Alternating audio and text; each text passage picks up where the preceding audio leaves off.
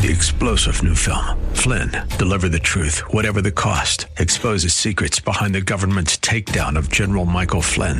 Flynn knew what the intel world had been up to. He ordered the first audit of the use of contractors. This set off alarm bells. He told the truth. He was the most dangerous person for Donald Trump to hire. They had to get rid of Flynn. Flynn, deliver the truth, whatever the cost. Available now. Watch it today. Go to salemnow.com. Salemnow.com. The Lord can sympathize with your weaknesses because He knows that allurement, He knows the pull inside.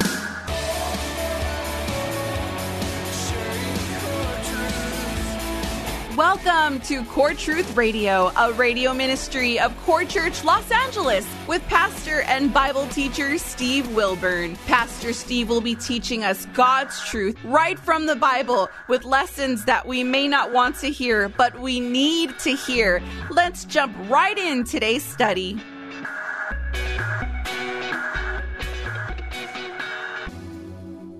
Jesus lived and worked on the daily grind as a carpenter. He had calluses in his hands. He had splinters in his hands. He stubbed his toe at times. He went to weddings. He went to funerals. Yes, Jesus lived life just like you and me. But why would he do that? Why would he live just a normal, mundane life? So that we couldn't look at him and say, you know, Jesus, you don't have a clue what it's like to live down here. You don't know how hard my life is and the things that I'm going through. I'm sick of my job. You know, my life is so difficult. Know this not only did Jesus face all the day in and day out troubles that you and me face on a daily basis, but he did it so that he could sympathize with us. Look, he was the creator of the universe. He could have anointed some little princess somewhere and came down, was born into some royalty and lived in a mansion and lived in a palace. He could have been born into whatever he wanted to be born into, but he chose purposely to pick a dirt poor family that was going to be dirt poor their whole lives. And that's where he chose to live. And he grew up in this little village of nothing. And it's just like he just had nothing. And it's like all of this stuff just happened, but that's what he chose to live in, to have it hard, the hard way. I'm sure there was many times that Jesus went to bed hungry. What didn't have a full stomach. He didn't pull out his God thing. You know, they weren't all sitting around the table when he was like 14 and, you know, all of a sudden, you know, there's not enough food to go around. He didn't just say, hey, you know, family, let me just boom, drop some In-N-Out on you. Ba boom, you know. And it's just like, no, he didn't do any of that. He was limited in all of his things. He never used his God powers for anything. But again, he lived this lifestyle so that he could sympathize with us. In fact, he says in Hebrews chapter 4, verse 15, he says, For we do not have a high priest who cannot sympathize with our weaknesses, but one who has been tempted in all things as we are, yet without sin. So not only did he live the hard life, working, sweat by the brow, all of that as a carpenter, all of those years until he was 30 years old, but he also allowed himself to be tempted in all things as we are. Think about what that means. That means when you are allured by something. I think every single one of us have our allurements, do we not? There's those things that we know that are wrong, but it's just like, oh, I just I like to do this. Like, like, you know, and it's not the same for all of us. We all have our different little things, the things that are tempting to us. And yet, you know, you just get, you get pulled, you get sucked in, you get allured. It's just, oh, it's so tempting for me. And it's like, oh, you know, and then you fall to that thing. You're like, no, I know this was wrong. Why did I do this thing again? And then the, the guilt comes and the shame and all of those things. And you go to the Lord, Lord, I'm so sorry. I told you I'd never do this thing again, and I've done it again the Lord can sympathize with your weaknesses. Because he knows that allurement, he knows the pull inside. And he's able to come to you and say, like, I know how weak the flesh is. The spirit is willing, but the flesh is weak. And he understands that and he knows that. And that's why he's so merciful and gracious to us because he understands the weakness of the flesh, though he never fell to it himself. Well, today, as we continue in our study through the book of John, picking up in John chapter 7, now even his own siblings have turned on him. His own brothers Remember last week in chapter 6, verse 66, many walked away from him. Isn't that odd? Because, you know, most of the chapters in the Bible, they don't go, you know, 60, 70 verses. There's a few that do, but not very many. But isn't it odd how we have chapter 6, verse 66? 666, the, the number of the Antichrist. And no, that's the verse that says, and many turned away from Jesus. Isn't that the Antichrist's whole goal? Isn't that the goal of the devil to turn many away from Jesus? But many in the last chapter walked away to the point that Jesus even looked at his own 12 disciples and said, Are you guys going to walk away too? That's when Peter stepped up and said, Well, well where are we going to go? You're the only one that has the words of eternal life. But here now in chapter 7, we find Jesus' own brothers frustrated with him as they confront him for what appears to be that you have become an embarrassment to us. People are asking What's your brother? What's this Messiah kick with him? Jesus was embarrassing them. Leave it to our own family members to cut to the chase with us, huh? Hey, who needs enemies? We all got family members, right? It's like, and so when you're sitting there and you're thinking, like, oh man, you're so frustrated, you're beat down by your own family, Jesus can sympathize with you. Because here, his own family is turning on him. He knows what it's like. He can sympathize with you. And that seems to be the case here with him. Yes, they said, Show yourself. We want to see it for ourselves anyway. If you're the promised Messiah, Stop the secrecy. Make it obvious for all. Why don't you just open up the heaven and call fire down or something? Just make it to where everyone sees it clearly so they'll stop harassing us. And leave all these little villages here in Galilee. What are you wasting your time here, all these little peon little villages here? Man, you got to take your messiahship on the road. Go to the big city. You got to hit Jerusalem. Maybe that was code language for, man, we're just so tired of dealing with all the flack and all the mocking. Just go, do something. Yet instead of Jesus lowering himself to their little digs, Jesus does the complete opposite. He does what we should all do when we're confronted by those who are angry and hostile towards us. You ever have those people that come to you, their veins are popping out, they're like, Rah! then they just want a piece of you.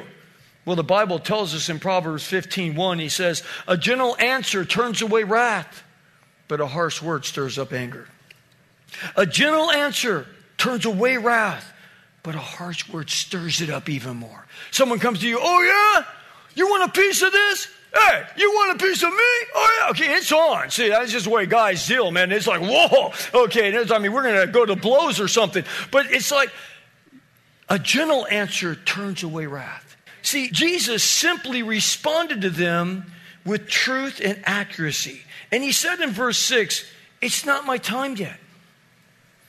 You guys don't under you don't you don't you're not looking at the bigger picture here.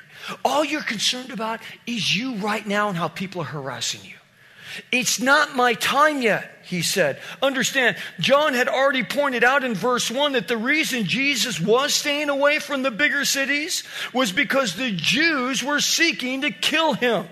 Know this what's the whole reason why Jesus came in the first place? He came to die, he was going to die.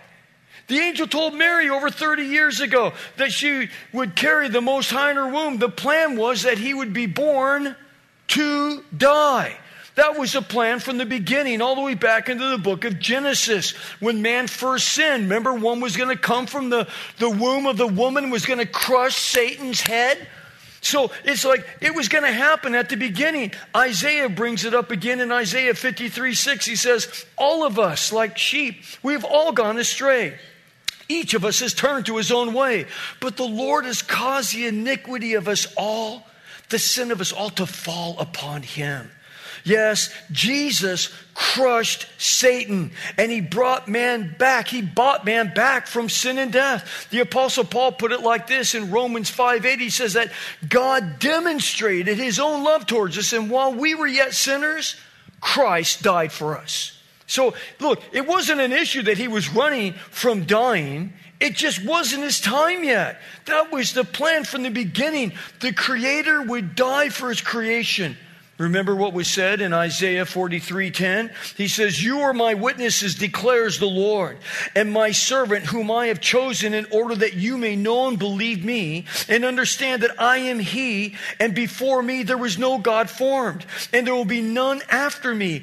I, even I am the Lord, and there is no savior besides me." So this was written some 780 years before this is happening right here that we're reading right now. So he was saying, Look, there is no Savior besides me, God is saying. I am the Savior. Savior, again in the Hebrew, means the deliverer who is God. And make no mistake about it, Jesus was going to die for the sin of humanity. He was going to pay the ultimate price for you and for me. He is the holy God, and our sin cannot stand before him. See, that's the issue. God is holy and your sin and my sin cannot stand before him. See, that's the whole problem. Every person that is outside of Christ, they will be judged by the perfect law of God on the day of judgment. Everyone will be judged. That's why the Bible says it is appointed. Every man and every woman will die once, and after this comes judgment. There is a holy judgment, and it will be judged by the holy law of God. Every person will and the law of God demands vengeance. The law of God, see, the law of God doesn't save us, it condemns us. The law of God just says you're guilty. That's all it does. You're guilty, you're guilty, you're guilty. It's just like laws today.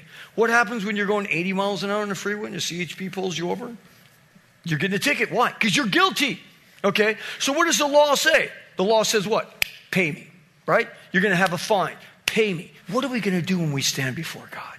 Don't you think he's got something better than a, than a, a video camera that's on a street corner mounted? Don't you think God has a way of taking our lives and being able to expand it when we stand before Him in judgment. And not only does God have His form of video of our life, but it's even worse than that because now He says, I'm going to judge the motive of your heart.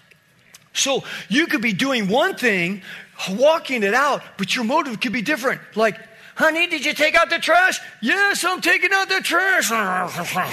okay. No reward for you. okay? Because you took the trash out, but your heart was nasty. Did you pick up the dog dung? Yeah, I'm going out to pick up that dog dung. It's like, it's like no reward. See, it's going to be the worst. The law of God is holy and pure and we will get judged. That's why the Bible says in Romans 6:23, the wages of sin is death. Because it's like this is what you did and there's the judgment for it. It's death. But that's why Jesus came. That's why he died for the penalty of our sins. Yet the rest of Romans 6:23 goes on to say the wages of sin is death, but he says, but the free gift of God is eternal life through Jesus Christ. It's a free gift that He gives to us when we come to Him and humble ourselves before God. Yes, what a plan that God had. This way, the law of God is held up upright and just. See, God never deletes, He never dilutes, He never dilutes, He doesn't take away from the fierceness of the law of God. It stays strong. And so the law of God is perfect. But the sinner is saved because Jesus paid our price on the cross. So the law says to you and to you, He says, Pay me. Jesus says, Paid. I bore their sin on my body. Paid. Every one of our sins are paid by Jesus. The law is upheld and the sinner is saved. Yes, you don't get any better than that. The law is upheld, the sinner is saved on the day of judgment from eternity in hell. Yes, without question, Jesus was going to die. It was his plan from the beginning. But what he's telling his brothers right here is not yet. Not yet. Why? It wasn't his time. The word for time here means a decisive and crucial point. Know this Jesus still had many lives to touch. He had many lessons to teach to those who had ears to hear. We're only John chapter 7. There's a lot of stuff that's going to happen from this point on. So Jesus simply said to his brothers, Look, fellas, it's not my time yet. but it's always time for you. He turns it back on them. I wonder how many of us need to hear that today. Our decisive and crucial time is now. Yes, our time, your time, my time is now to reach a lost world for Christ. Do we realize that? Do you understand the magnitude of what God is asking us to do in these last days? We're all to have this high calling from God. Yet some think, oh no, Pastor, that's your job. Your job is to preach the gospel. And yes, it is. And I take that responsibility to my heart. But understand, it's your job also. It's all of our jobs to do the work of an evangelist. You know, I worked in construction for 19 years before I went into the ministry full time. And ever since I became a Christian, I've always shared my faith. And listen, we need to share our faith. Listen, there was a guy, his name was Jim Voyager.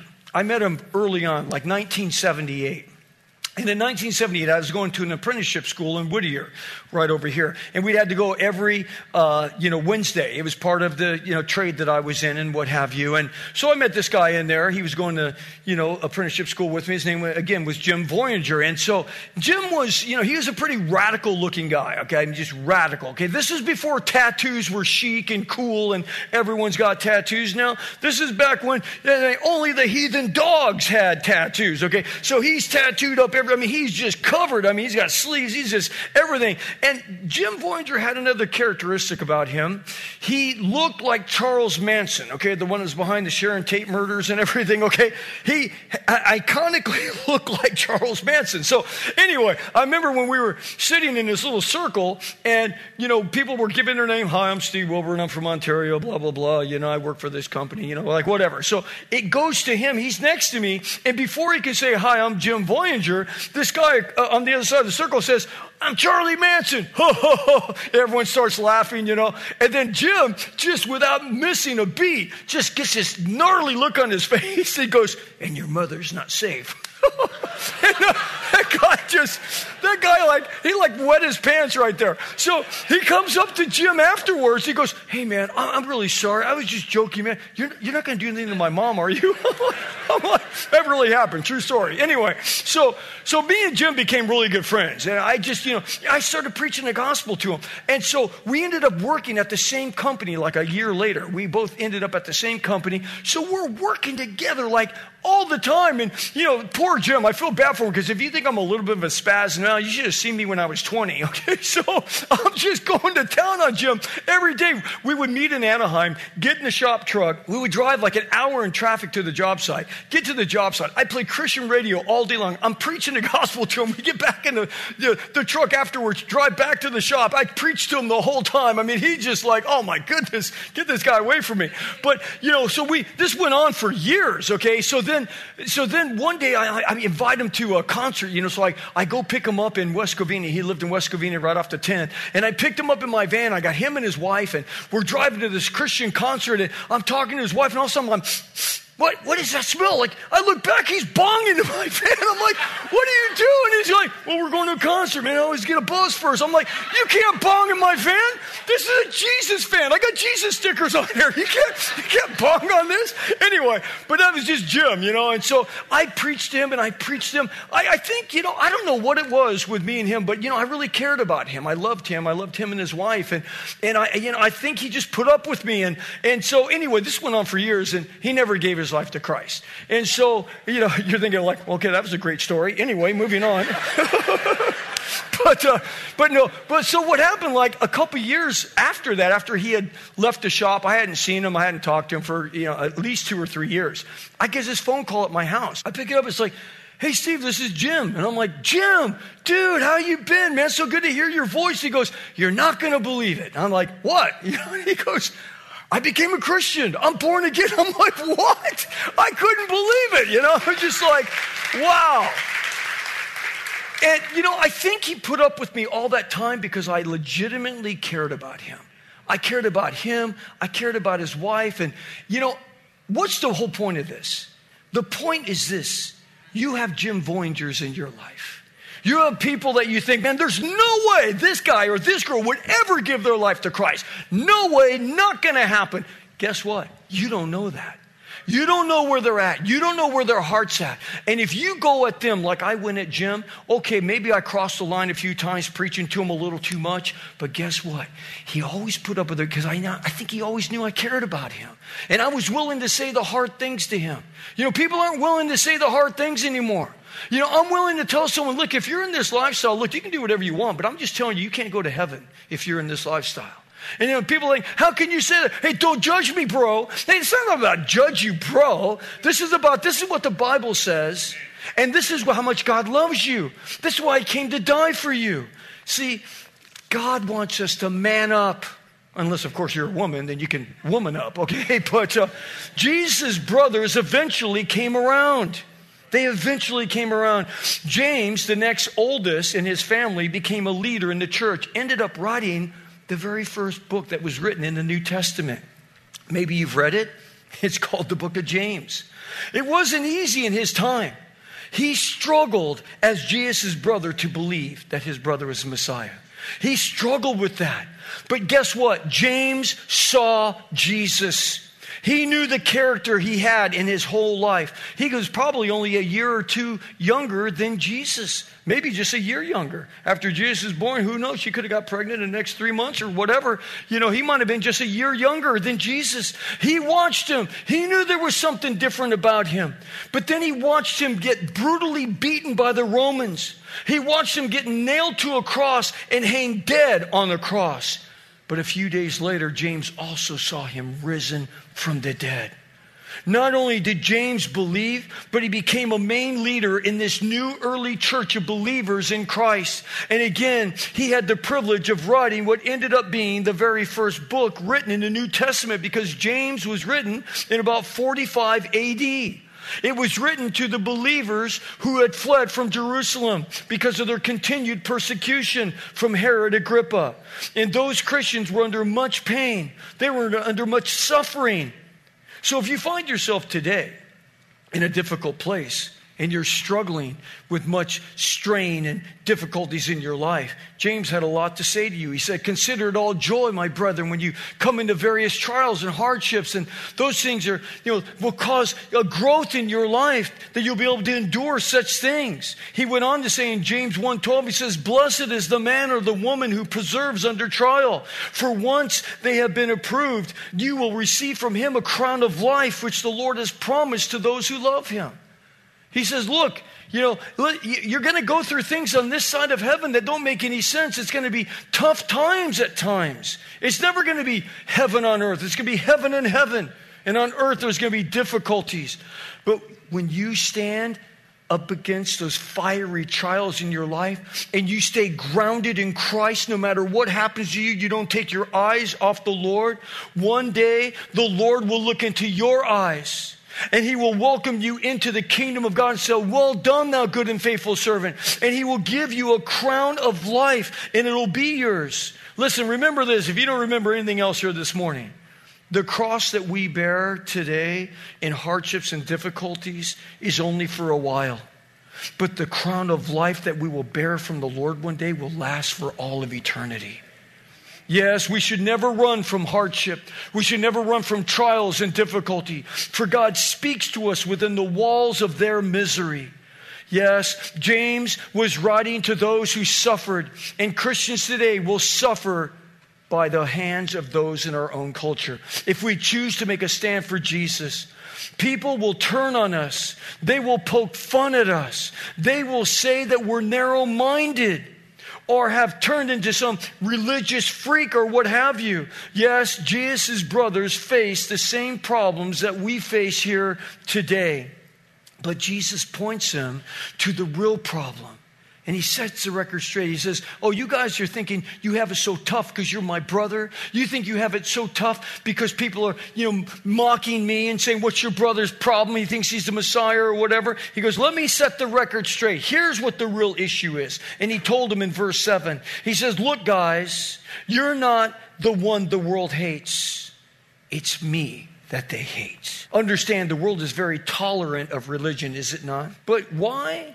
Is true Christianity contrary to all other religions because true Christianity proclaims to be the only one that says there's one God. Thanks for joining us for Core Truth Radio. You've been listening to pastor and Bible teacher Steve Wilburn of Core Church Los Angeles. If you'd like to hear more messages by Pastor Steve, download the Core Church Los Angeles free app available on iOS and Android. Core Truth is sponsored by and a listener supported outreach of Core Church LA. If you have been blessed by this program, consider supporting our radio ministry by texting Core Church LA, that's Core Church LA, one word, to 77977. You can also give via our app or online at corechurchla.org, as well as writing to our P.O. Box 34789, Los Angeles, California 90034. Three star general Michael J. Flynn, head of the Pentagon Intelligence Agency, knew all the government's dirty secrets. He was one of the most respected generals in the military. Flynn knew what the intel world had been up to. He understood its funding. He ordered the first audit of the use of contractors. This set off alarm bells. The explosive new documentary, Flynn, Deliver the Truth, Whatever the Cost, uncovers the facts behind this scandal. Flynn told the truth. He was the most dangerous person for Donald Trump to hire. I find out the worst enemy that I'm going to face in my life is right here in America. They took my assessment and they wanted me to change it. And I was like, I'm not changing it. They had to get rid of Flynn. With in depth interviews, archival footage, and never before seen personal records of the man behind the headlines. I just felt like I was drowning. Flynn, deliver the truth, whatever the cost. Available now. Watch it today. Go to salemnow.com. Salemnow.com.